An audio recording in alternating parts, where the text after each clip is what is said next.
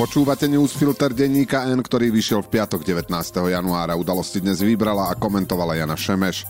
Ja som Braňo Bezák. Dnes o tom, že Pellegrini potrebuje pokoj, že Korčok sa slušne, ale rázne doťahuje a že čelná predstaviteľka nekultúry má problém.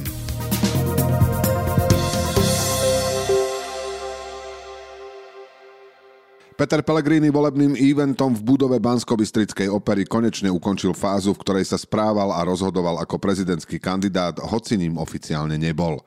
Niekoľko postrehov k jeho dnešnému prejavu. Je dôležité, že vyjasnil to, čo bude s jeho stranickou funkciou a povedal, že sa po zvolení vzdá miesta predsedu strany, hoci to vďaka vyjadrenia Matúša Šutaja Eštoka nebolo celkom jasné. Zrejme je aj to, že kampaň bude viesť z pozície predsedu Národnej rady, čo má nepochybne svoje výhody.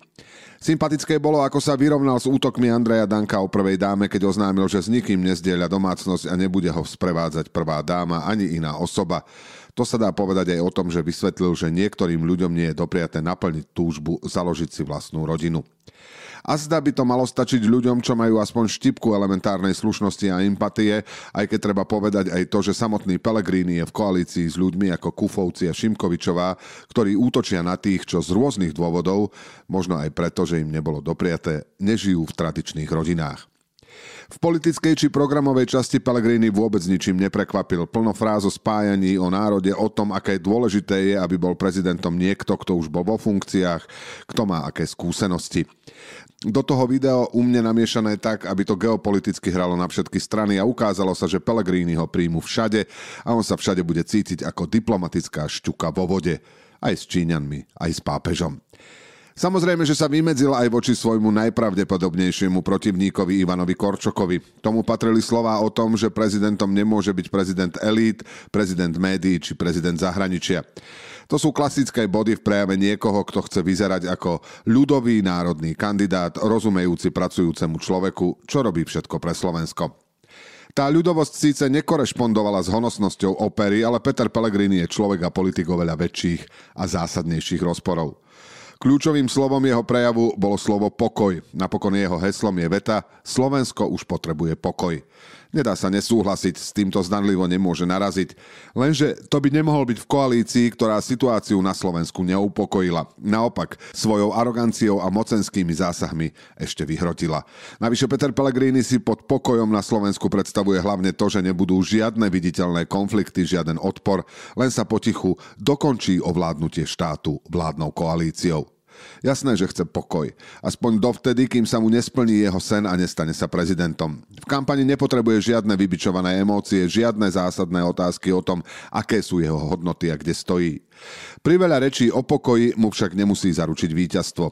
Ak to bude opakovať donekonečna a k pokoju neprispievať, môže sa stať, že ho potopia voliči a voličky, čo už chcú mať pokoj od politikov jeho typu. Pár hodín pred Petrom Pellegrinim sa k voličstvu šikovne pripomenul občiansky prezidentský kandidát Ivan Korčok, ktorý dnes do parlamentu priniesol viac ako štyridsať tisíc podpisov pod svoju kandidatúru. Zverejnil aj video s motívom Podrž tašky ironizujúce Petra Pellegriniho. Korčok, ak sa nič dramatické nestane, sa s Pellegrinim stretne v druhom kole. Včera zverejnený prieskum agentúry Ako pre televíziu Joj ukázal, že rozdiel medzi nimi sa zmenšuje. Alebo inak. Pellegrini stagnuje, oproti decembru si pripísal šesť desatín percentuálneho bodu a Korčok rastie plus sedem celá tri percentuálneho bodu. To sa dá čítať aj tak, že Korčokova poznateľnosť sa zvýšila a na rozdiel od Pellegriniho, ktorý má aj iné povinnosti, môže byť plne sústredený na kampaň, hoci má aj nevýhodu menšieho mediálneho pokrytia a nemôže sa spoliehať na podporný aparát, aký má Pellegrini.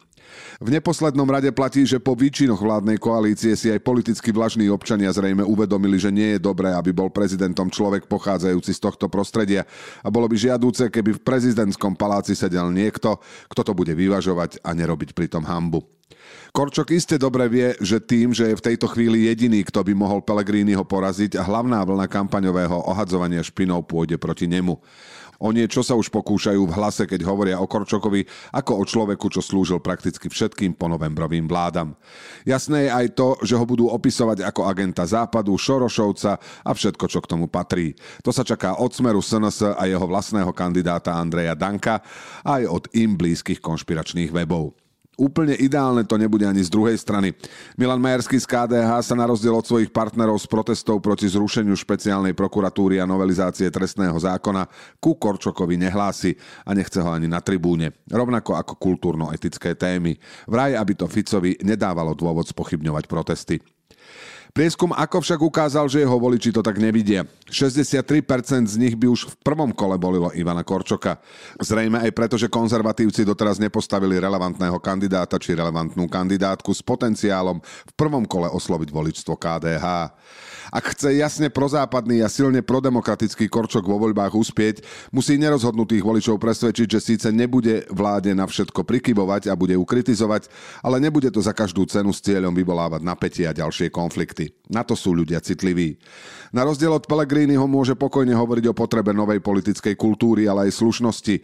Jeho súper totiž už túto tému dokonale vyprázdnil tým, s kým vstúpil do koalície a ako slabúčko hryská, keď ide o zásadné veci. Počas písania tohto textu stále pribúdali podpisy pod petíciu požadujúcu odstúpenie ministerky kultúry Martiny Šimkovičovej a v momente uzávierky ich bolo viac ako sto tisíc. Teda bolo ich, ako upozornili jej organizátori, násobne viac ako preferenčných hlasov, čo Šimkovičová získala v parlamentných voľbách. Práve na ne sa ministerka odvoláva a považuje ich za zdroj svojho mandátu na to, čo sa nedá nazvať inak ako normalizácia kultúry.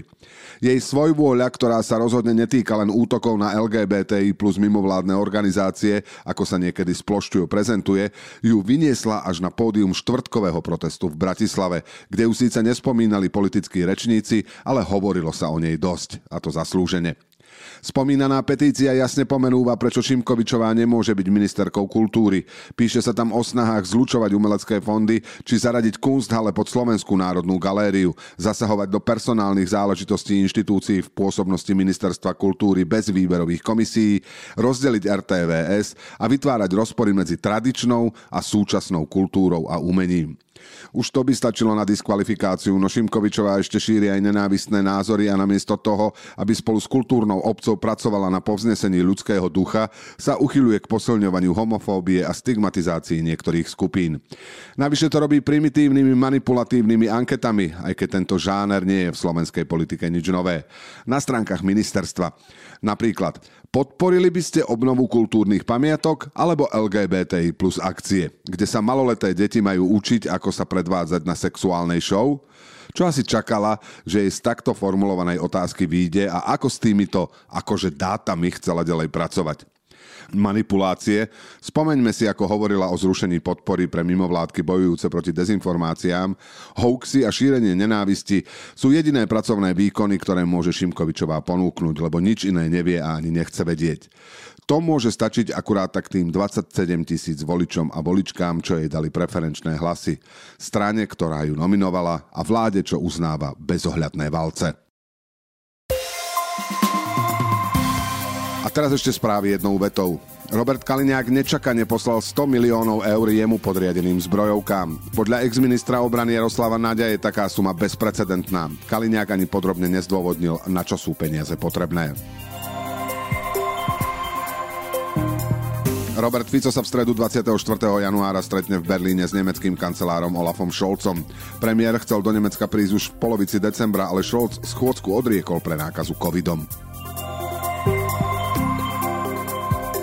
Igor Matovič priznal, že v súvislosti s prezidentskou kandidatúrou oslovili žilinskú županku Eriku Jurinovú, ktorá bola jednotkou kandidátky hnutia v jesenných parlamentných voľbách. Tá však podľa Matoviča úspešne odoláva. Riaditeľka developerskej firmy Penat Natália Trajterová dostala podmienku za odpojenie rodiny s deťmi od elektriny, píše web Aktuality bodka es ká. Rozsudok nie je právoplatný, Trajterová voči rozhodnutiu súdu podala odpor. es á es vyzvala generálneho prokurátora Maroša Žilinku, aby požiadal o vystúpenie v parlamente v súvislosti s novelou trestného zákona, ktorá znižuje tresty a ruší špeciálnu prokuratúru. Podľa strany pri tejto téme trestuhodne mlčí. Nikdy som sa neprispôsoboval a nebudem prispôsobovať svoje konanie, postupy a vyjadrenia výzvam, predstavám či prianiam žiadnej politickej strany, odkázal Žilinka. prijatí novely trestných kódexov bude premlčaných takmer tridsať percent prípadov, ktoré sa týkajú trestného činu poškodzovania záujmov EÚ a dozoruje ich špeciálna prokuratúra. Znamená to, že vyšetrovanie v nich sa bude musieť zastaviť, a to aj v prípadoch, kde už sú obvinené osoby. Muž v Bratislave zaútočil na svoju partnerku železnou golfovou palicou, informuje polícia. Mladú ženu so zraneniami v oblasti tváre a zadnej časti hlavy previezli do nemocnice na ošetrenie. Obvineného tridsaťdeväťročného muža vzali do väzby, hrozí mu trest šesť mesiacov až dva roky. Udalosti do dnešného Newsfiltra vybrala a komentovala Jana Šemeš a na záver posledné slovo odo mňa. Sú ľudia, ktorí keď chcú hovoriť, čo si naozaj myslia, musia šepkať na odľahlých polovníckych chatách a neprístupných poschodiach hotelov. A potom sú takí, ktorí svoje názory kričia hlasno na verejnosti tak, aby ich bolo počuť. Jedni majú aj s najbližšími len transakčné vzťahy a spája ich hlavne chamtivosť a túžba pomoci. Iní zase zažívajú pocit spolupatričnosti aj s úplne cudzími ľuďmi, s ktorými ich na námestiach spája viac ako delí. Jedni si myslia, že majú moc. Tí druhí vedia, že nie sú bezmocní. Aj keď tí prví často vyhrávajú, som rád ten druhý. Do počutia zajtra.